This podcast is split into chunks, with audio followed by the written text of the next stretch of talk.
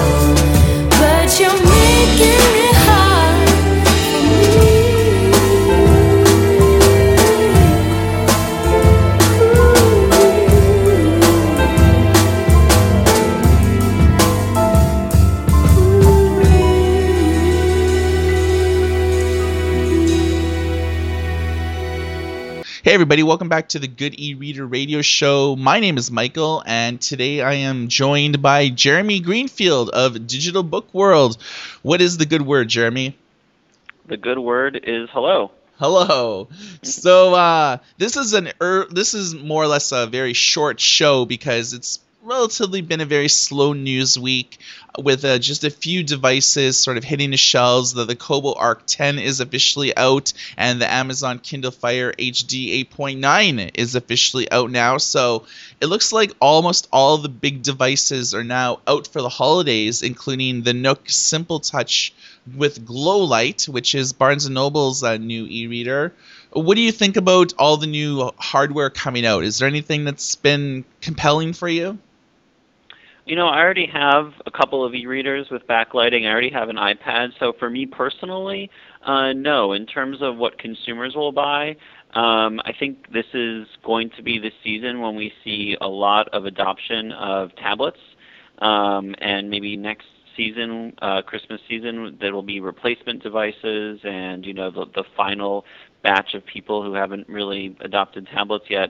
Um, so I expect to see a lot of uh, iPads and, and Kindle Fires and Samsung Galaxies fly off the shelves. Have you seen the new Apple iPad Air? Uh, I have seen it, yes. What do you think? I mean, it looks like a really good iPad. Yeah, I uh I've been using the iPad 3 for the longest time, and I just sort of skipped that sort of the iPad 4 generation, and then I did the Apple iPad Air, and I really like it. I mean, it, I think it's the first iPad with stereo speakers, so I listen to a lot of podcasts, um, a lot of sort of audiobooks uh, as I'm going to bed at night, and it's nice to have the two speakers that the Apple iPad Mini had, so I, I find that I'm listening to a lot more audio content now, and it's light as hell. So I'm, I'm a huge fan of really light devices. So despite the fact it's 9.7 inches, it's it's very easily carry. It's you, I can carry it easy now. Jeremy, Amazon Source. This has been everybody's been weighing in on it, and what exactly is Amazon Source? Amazon Source is very similar to a program Kobo has here in the U.S. and also similar to a program Amazon has with Waterstones, a book chain uh, over in the U.K. Basically, Amazon is giving indie booksellers the opportunity to sell Kindle devices and Kindle ebooks and to share in the profits. So, if an indie bookseller decides to sell Kindle e-readers, it uh, gets about six percent of the uh, revenue uh, from that to keep as profit, or as uh, you can to be used as a discount if it wants. Uh, and 10% of all ebooks sold on that device uh, thereafter. Uh, so it's very, very similar to the Kobo deal, which offered 5% margins on the devices and 8 to 18% margin on the on the ebooks. Uh, so far, it looks like at least two shops are trying uh, their hand uh, with with Kindle, both in the Seattle area. Kobo, last time I checked, had about 500 signed up and plan to have almost 1,000 by the end of the year. Um, my guess is that it, it's past the 500 mark at this point, though I haven't quite checked yet. Uh, so we'll see if these indie bookstores, which have traditionally been Amazon's enemy, and or not Amazon's enemy, but they they see Amazon as their enemy, um, will will sign on to work with Amazon or not. Well, suffice to say that there has been a lot of trepidation in the book selling industry about this program. Uh, Kobo pretty well has solid relationships with uh, the American Booksellers Association, uh, with uh, the United Kingdom equivalent of it, and you know they have a lot of marketing material that's given out a lot of sort of holiday um, type of stuff whereas amazon doesn't really seem to be giving out any marketing material. It just seems to be hey stock our kindles earn some commissions go for it. We're amazon. We don't need to give you anything because everyone knows who we are. Well you know in the uk james daunt the general manager of Waterstones took a lot of flack for this partnership with Amazon, which a lot of the publishing and book selling industry in the UK saw, saw as a little bit of a betrayal. Um, but he said, you know, Amazon is the best e-reading platform, and we want to offer our customers the best e-reading platform. So I could see an indie bookstore saying to themselves, listen, Amazon is the best experience. We want to offer our customers the best experience. Um, but I think there are a lot of negative feelings there, and Kobo has put a lot of effort into making it easy and seamless for bookstores, like you described. So, you know, it would surprise me to see mass adoption of this in the U.S., but you never know. Yes. You know, I think Daunt has been very anti Amazon for a long time. I remember when Amazon was first getting into the UK market, he had nothing but negative things to say uh, about their, their, business practices, and he seemed to have almost done like a 180 here. Well, well, money is thicker than than water. Well, I think I've read way more negativity about this than I have had read positive. Almost overwhelmingly, almost every single bookstore that's been reached for comment has really said that they're not liking this idea. Do you think that Amazon Source will catch on? Well, I think that one thing working against Amazon Source is that indie booksellers may look at this as a sort of binary. You know, you give us another item to sell, and get a little bit of the money, and we give you our customers. Um, and if you do the math and say, say each customer buys, you know, say they each customer they give or each customer who buys a device gets them say five or ten dollars from the sale of the device. Let's call it even fifteen, and gets uh, you know, get then they buy ten ebooks over the course of a year, and they get they are each ten dollars each, so they get another ten dollars there. So for twenty five dollars of profit, these bookstores are giving away a customer contact. And I think if you talk to almost any business and you said, "Hey, give us, uh, you know, give for for twenty five dollars a customer, give access to that customer to your your biggest rival," I doubt many businesses would would make that calculation. Um, so I think if bookstores look at it that way, it might be a tough sell. But I, I think that few of them actually will. I think most of them will just kind of go with their gut and think about how they don't like Amazon and not do business with them. Um, many of them are, are trying it out with Kobo, even though the reviews are mixed as to whether they think they can make it work and make it profitable. Um, certainly, it hasn't gotten it hasn't been profitable yet. Um, but I think there are just so many negative feelings between bookstore owners and Amazon um, that probably few of them will will actually bite. Um, that doesn't mean it's a waste for Amazon to do this. Uh, this is something that could work in some places. Obviously, Amazon's gotten at least a couple of bookstores to sign up. It's a it's a way to reach new uh, readers for Amazon, um, and it also is a way for Amazon to say, "Hey, look, you know, we're trying to work with you. We're trying to, you know, we're not we're not out to kill any other businesses. We we we want to make you know profit for everybody." So, um, but but my gut tells me not a lot of bookstores are going to sign up for this. You know, I think in the short term you're right. I think in the long term, people might say, you know, uh, I know in in Vancouver that 60 or 70 percent of all the independent bookstores have closed within about the last three years. Um, all the used bookstores are gone. Um, you look at sort of Indigo chapters, uh, they've cumulatively lost profit. I think about the last ever since they sold Kobo. That was like their and this that was like about two years ago now when when Kobo got bought by Japanese e-commerce giant Rakuten. You know, uh, Indigo had I think for their few hundred million dollar investment, uh, got a lot of money out of it, and that was their only solid financial quarter in the last two years. They've you know completely have lost money and they're almost on the ropes. And they have said that they're going to transform their stores from a bookstore to a lifestyle store. And i had drawn parallels between what borders did. And they said something very similar that they were going to transform themselves into a lifestyle store. And then we all know how that panned out do you think that amazon source has the ability to save bookstores? Well, if the Kobo program is any indication, I would say no. We we spoke uh, earlier in the year to many many independent bookstore owners about how well they were selling devices and ebooks, and many of them had made a really aggressive push to sell the Kobo devices, to sell the ebooks, and some had even sold a lot of them. With the amount of money that the store itself gets out of it, uh, it, it just has didn't put a, a dent in any of the bottom lines of the bookstores that we talked to. Maybe paid a couple bills here and there. So I think that selling the Kobo devices is is a way for the bookstores to get in on the ebook business, to get in on a business that could you know continue to reap benefits even after they've sold the device. They get profit from the ebooks. Um, it's a way for them to sort of fight back against the rising tide of ebooks and invest in that side of the business. Um, but I don't think that at this point this kind of partnership is the difference maker between uh, survival and not surviving for these bookstores. I mean, look at Barnes and Noble. Barnes and Noble has put a tremendous amount of money and effort into selling its devices and its ebooks in stores, and it hasn't really been able to make uh, much of a business off of it. In fact, you could argue that Nook has been a drag on the rest of the Barnes and Noble business um, for for a while now. Even though you know Barnes and Noble is devoting a lot of retail space to these Nook devices, um, it's still kind of doing okay on the retail side, um, yet Nook is just hemorrhaging money.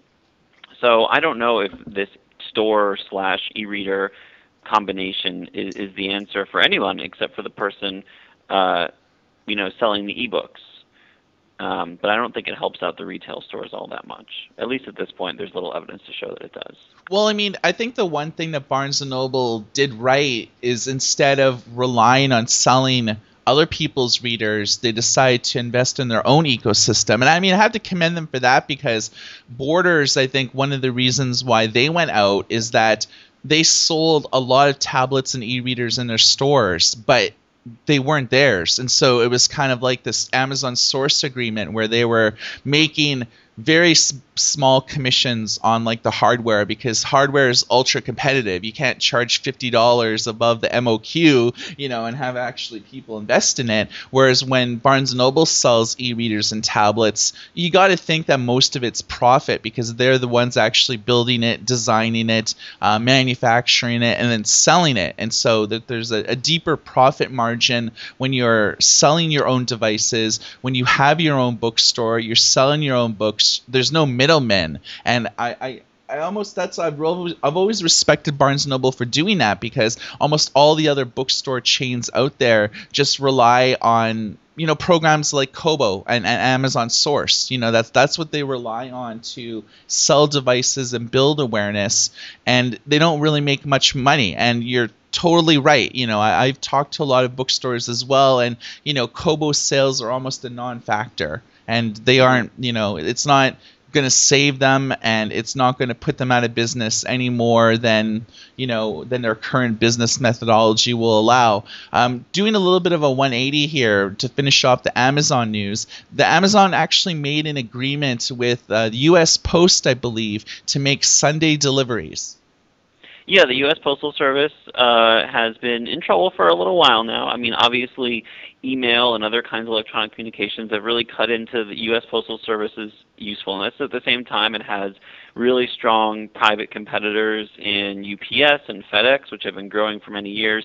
By law, the U.S. Postal Service is, is supposed to break even, um, but it's it lost something like 16 billion dollars last year. Um, now, as a result, the service has been proposing cutting back services, maybe ending Saturday delivery, which would save it a lot of money, closing post offices. Probably its biggest cost are its employees, which have, you know, who have fantastic deals and pensions and healthcare plans and such. Um, but this would allow the, the Postal Service is now going to deliver Amazon packages on Sundays. And in fact, they're going to start making deals with other retailers to deliver packages on Sundays. Package delivery is one part of the Postal Service business which is very profitable. So actually increasing the amount of package delivery the Postal Service does is just a, way for the service to make more money and a way for it to compete with FedEx and, and UPS uh, which which don't currently deliver on Sunday. And for Amazon, you know, it's just another way that Amazon is trying to signal to its customers that it gives them everything that they could possibly want and more. So, do you think that the Sunday delivery will be in place, you know, leading up to Black Friday, leading up to Christmas, Hanukkah, whatever non-denominational, non-secular holiday that you celebrate? Do you think that all this, all the logistics will be in place for that? From what I understand, this holiday season it will be in place for this holiday season. I don't know when that when exactly it starts, but um, I'm sure by by mid to late December at the latest, if not sooner. So in the end, you know, basically the the perennial shopper of Amazon, they're going to be able to get their packages a little bit quicker now. Basically, they'll get their packages one day earlier. Now, Amazon uh, has in, it won't be for every single thing that Amazon sells, but but it it will be indicated. And of course, not every geographical area. It's just starting in New York and L.A. initially, and then moving to other um, other major metropolitan areas in the U.S. eventually, and then who knows how far it will spread. Um, but Amazon will indicate uh, based on where you are and based on uh, what you know the the thing is that you're buying, if it will have Sunday delivery as an option. But I, I think the answer to your question is generally yes. Regular Amazon users, at least if they live in these major metropolitan areas, will start to see benefits from this very soon. Okay, one of the final bits of news um, that I want to talk about, just two stories. Uh, one was Intel purchasing educational company Kno.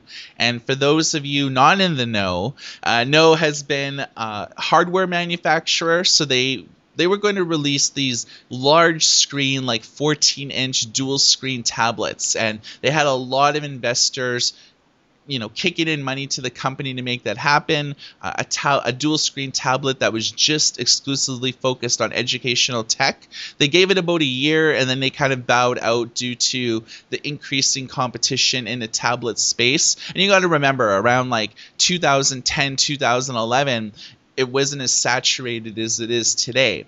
And Mhm. they got out of making tablets and jumped into educational software.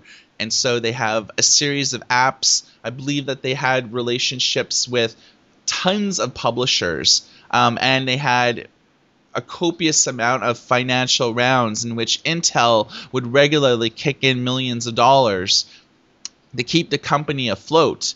Now a lot of the early investors in Kno weren't really happy with the amount of money that the company was garnering, and they were looking for an exit strategy. And the exit strategy was Intel buying Kno straight up.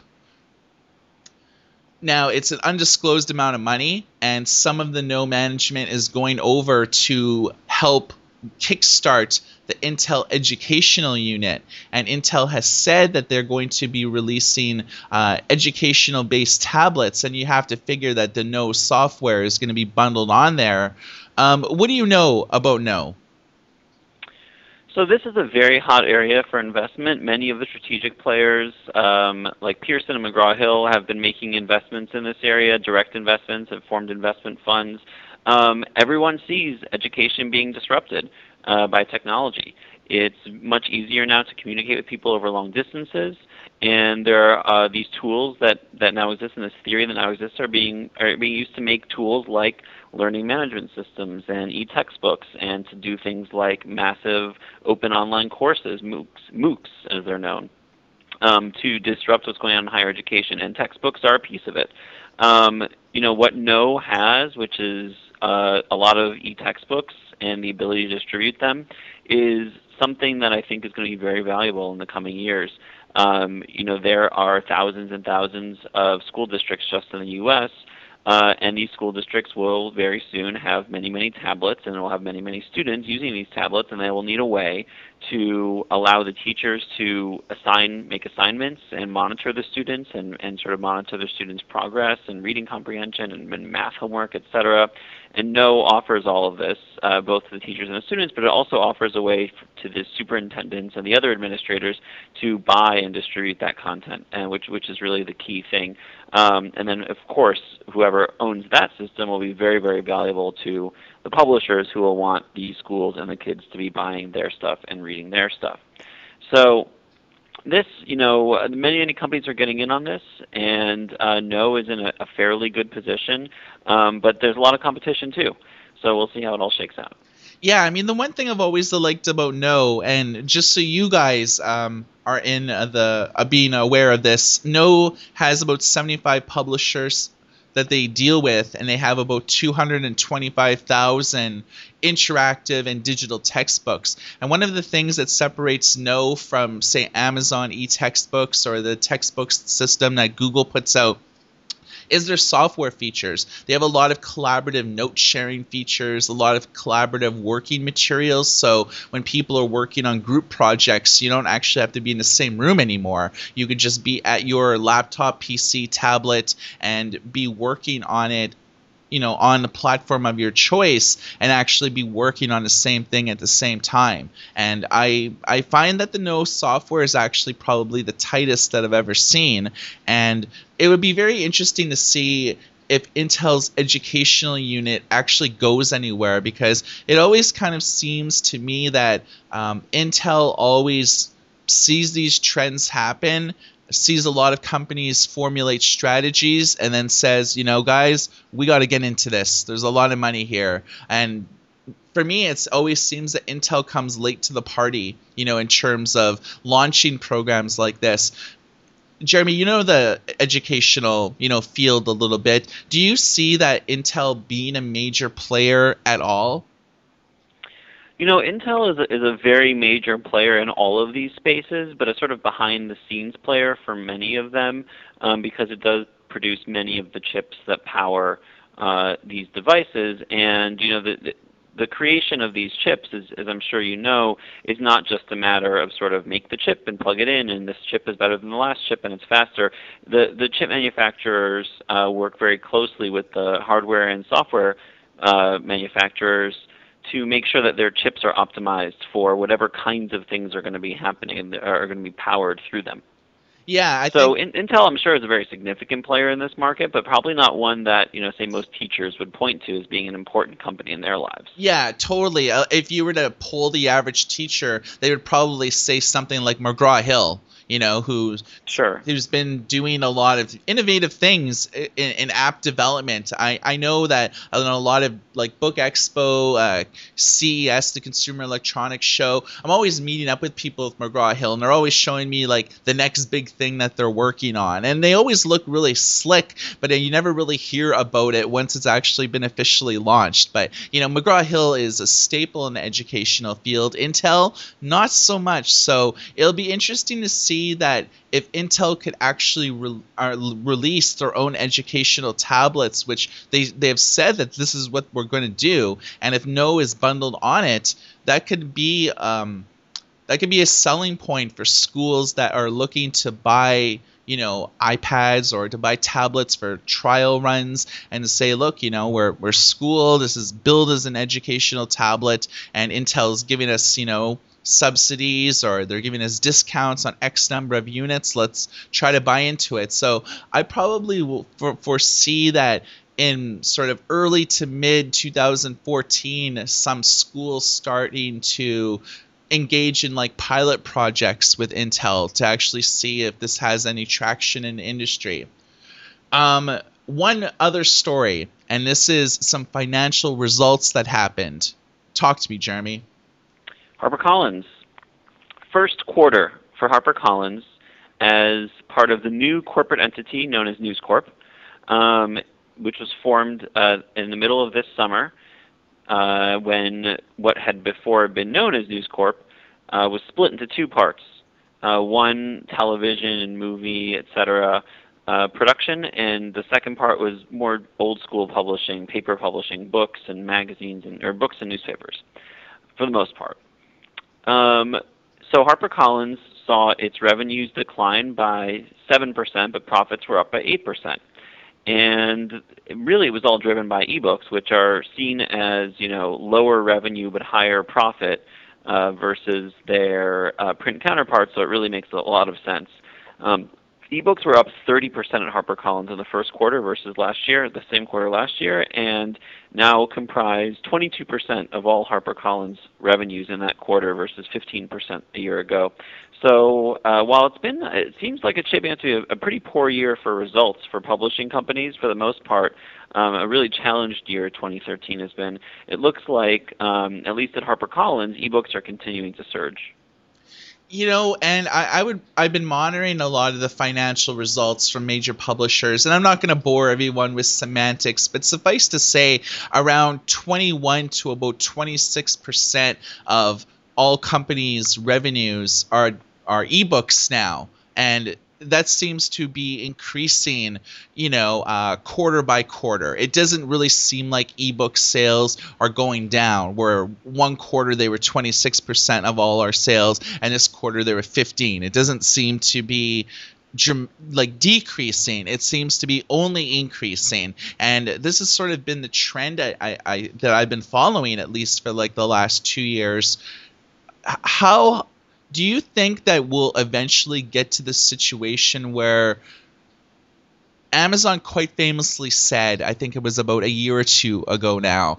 that ebooks were outselling print books on like a two to one ratio. Do you see that happening by like 2015? It's a really tough question because it looked like we were on our way to be something like 50 50 by, by next year um, or even this year, really, if things had continued to grow. But they've flattened out in terms of percent of unit sales, uh, ebooks versus print books. So I think that for certain books, you're going to see things move more to- more heavily toward e. Uh, you know, middle middle grade books and uh, midlist books and you know big young adult books like The Hunger Games, which was selling very significantly uh, high ratio of ebook to print book. Uh, but I don't know if we're going to get to that two to one uh, ebook to print book by 2015. Certainly, when it comes to illustrated books and how-to books, I think it's going to be very hard for that to happen. I think a lot of those companies that publish those books are going to struggle to uh, continue to make the kinds of money that they're making today in a couple of years. You know, whether they'll be able to build an ebook business or some other kind of content business off of it, I'm not 100% sure. Um, I think it's going to be tough to get to that two to one ratio by 2015. Uh, and you also have to consider that once print books sink below a certain level, it, they might collapse in a way that we won't be able to participate. You know, Barnes and Noble may not be able to continue to be a going concern, and then ebooks. If Barnes and Noble just closed up shop right away, uh, you know, I think I think print book sales across the country would probably decline quite significantly. So it's really hard to predict things like that. Um, I'm just going to say no. I'm going to go with my gut and say we'll be, you know, under 50% ebooks by that point. Yeah, you know, with the trend, it seems to be only increasing by, you know, 1% if that every quarter. So the trend I think over the course of the last year or two was ebooks used to account for about 19% of total revenue. Now it's around 21 to about 26 depending on who you're talking to and what company you're talking about. It's not a huge shift. And I think that probably, at least by the end of next year, likely it'll be about maybe 27, 28%, if that. But I think it'll be around like 26, maybe 27% realistically. It's not going to like go off the scale where one quarter it was like you know 21% 22% and the next quarter will be like 29% it's, not going to jump like that. Even if we do see uh, another hunger games or another 50 shades of gray um, you know those type of seminal books that just like sell so many copies that you know the entire industry basically wins. So before we wrap up the show today, Jeremy, I know that you have been working rather fervently on another event in New York. We've got Digital Book World 2014 just around the corner in January. We talked about educational publishing today. We've got a day long program uh, called Making Information Pay for Higher Education. We've got the president of edX, which is the Harvard um, MOOC company, uh, giving a, a, keynote presentation. We've got tons of data and stats on what's happening in these markets and in digital publishing and higher education. Um, companies like Kno, I'm sure will be there. Um, and you know the big conference. We've got so much stuff going on this year. We've got a kids-focused show called Kids Launch. We've got uh, that's a one-day show. We've got a two-track one-day show on ebook production um, that we just launched, and uh, of course the main event, the two days of Digital Book World. And you've been there, Michael. I, I mean, I, I know you, you, you can probably tell your friends privately what you really think, but publicly, I think it's pretty safe to say Digital Book World's kind of the best, right? Yeah, I mean, it, it seems to be in in for all the com- I go to a lot of shows in North America, and it seems to be the definitive digital event. Um, in, in, terms of the length of it, it's probably the longest digital event in the world, and so I know a lot of people that have been actually pinging me. Uh, you know, I'm from Brazil. How do I learn more about the market here? I'm from like you know Thailand. Uh, how do I get into ebooks? And you know, I've been telling these guys, you know, check out Digital Book World because this is like where all the minds are going to be, you know, for like a multi day period, you know, just immersed in, in, digital culture. So I've been hyping it up because I know that a lot of these digital events, especially if you look at um, like the IDPF before BEA, it's like it's a one day event. Or um, if you look at, um, you know, like the Frankfurt Book Fair, the London Book Fair, they all have digital events, but they're usually just one day before the main conference starts.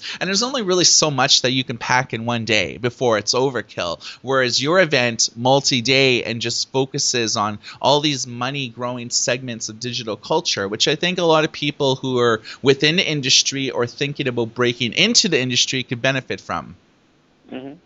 All right. Well, I'm glad you're recommending to people. Thank you. Yeah, no worries. Um, so uh, on the Good e-Reader end, we are making top 10 app lists lately. Uh, Slow New Days, we're putting out uh, sort of comprehensive uh, app lists uh, every week now. We're looking at the best new apps to hit BlackBerry 10 as well as Android and posting some lists. So thanks for everyone's kind comments on social media, email, Facebook, and all of the myriad of social media platforms. And I know one of our staff writers, Sovi, is putting out a weekly list of top 10 kids apps, and I think he wrote a math apps uh, piece. I think a few days ago that's gotten a lot of traction. So um, if you're into educational apps, if you're into there's so many apps just coming out every week that how do you keep track of you know what's the best you know well, what should i be checking out? So um, good e-reader is going to be reporting on this sort of thing as a weekly feature so stay tuned to our website goodereader.com and for all the latest apps you, uh, for blackberry 10 and android you can check out our main website there at apps.goodereader.com and you have been listening to the good e-reader radio show bringing you up to date on the stories from the last week in the digital publishing e-reader tablet and education educational sectors. Jeremy, thanks for joining me. Thanks, Mike. Always a pleasure. All right, everybody, take care.